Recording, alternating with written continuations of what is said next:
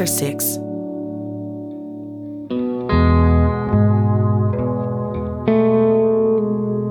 Diapause.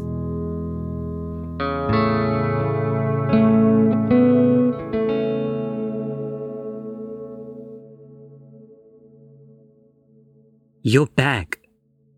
The bug looked away from the opening door as Kat returned, his armored face expressionless as always, but still unmistakably pissed.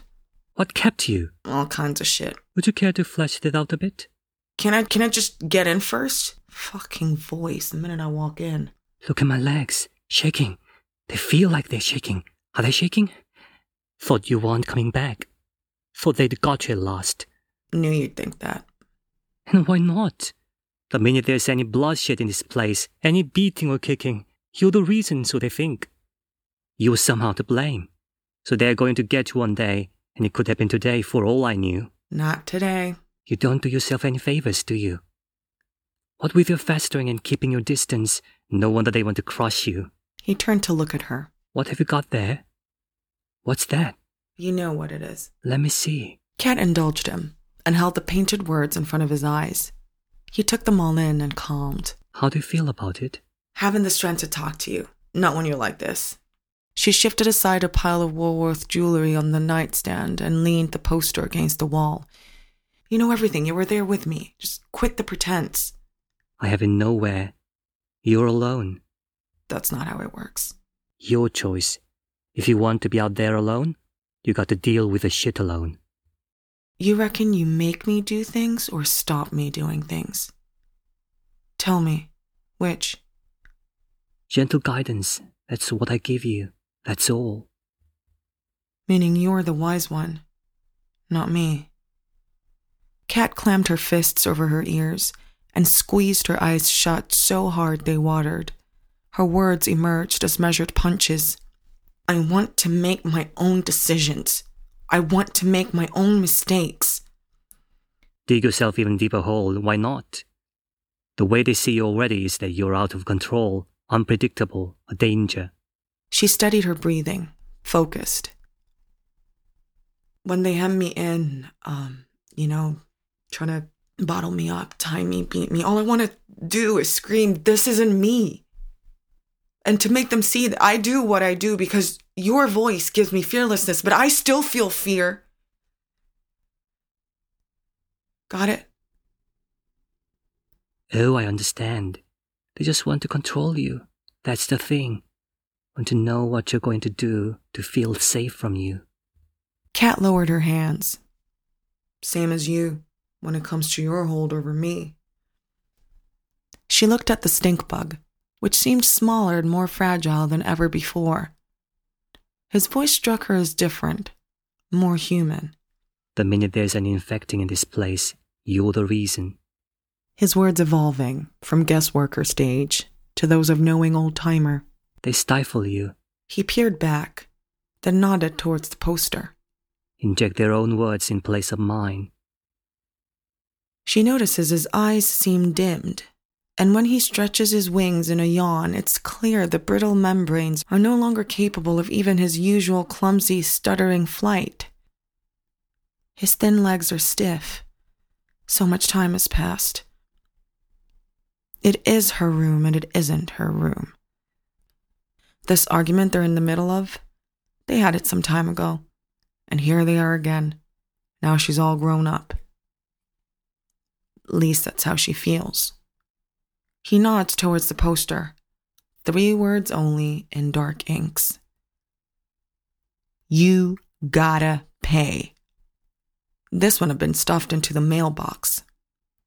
Week after week, strange objects had begun to arrive bus tickets, knots of shoelace, a tiny bell, the likes of which she'd only ever seen in a canary cage, an anniversary card that seemed to commemorate nothing. She destroyed them all, but their ghosts still hover, murmuring to her with their hoarse breath. Rather than lurking about her as dangerous forces, they have become what she calls the other eye within that threatens to destroy her. None of this is working. thinks Placard Boy after so many months. It's probably more than a year now. How best to get through to this Kate girl, to get her to heed my words. She was the first, first one corrupted by my piercing wounds. Special. Did you see her change, huh? Suddenly, cat faced, poisoned inside? Inner self turned all mealy, blemished by my needle sharp first words. You cannot eat. Then do not talk back. And nothing worse than being scared, scared of the not me. Until final words do not move or you are lost. But none of this is working, Achilles. I need a new idea. It was just after that time that the stink bug slipped into diapause, a quiet that signaled his need for solitude, perhaps, tiring of the choking hostility. Kat thought she was regaining some form of control. The stillness was welcome. Remission was brief.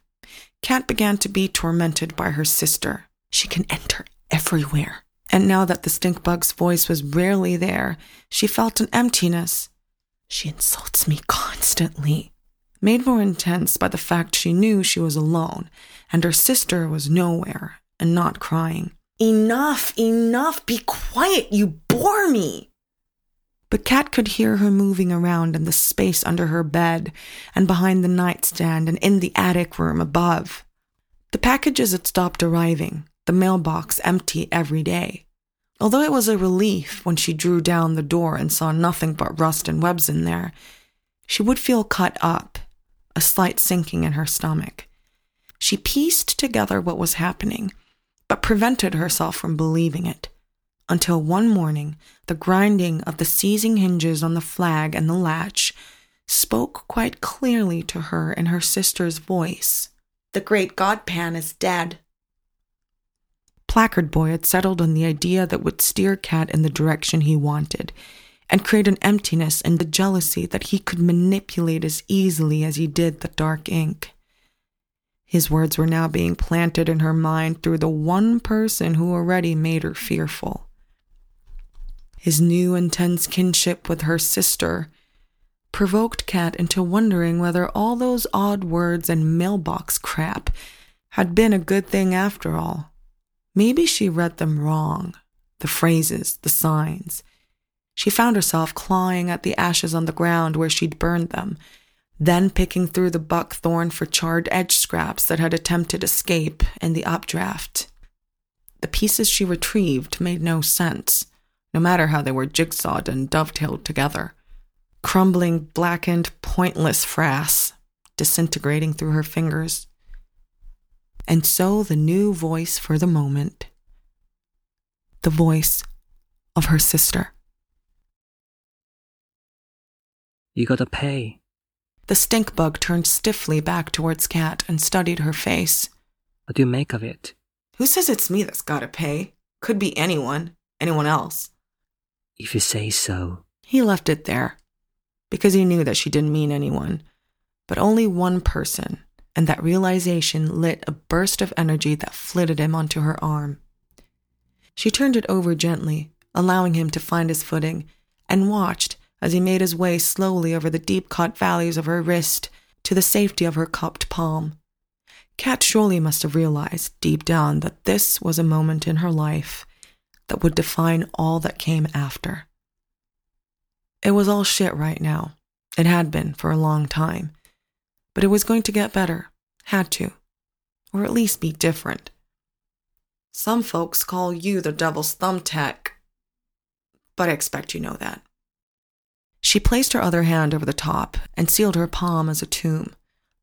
The stink bug fluttered briefly, a tiny sound neither far nor near. Cilantro and mutton.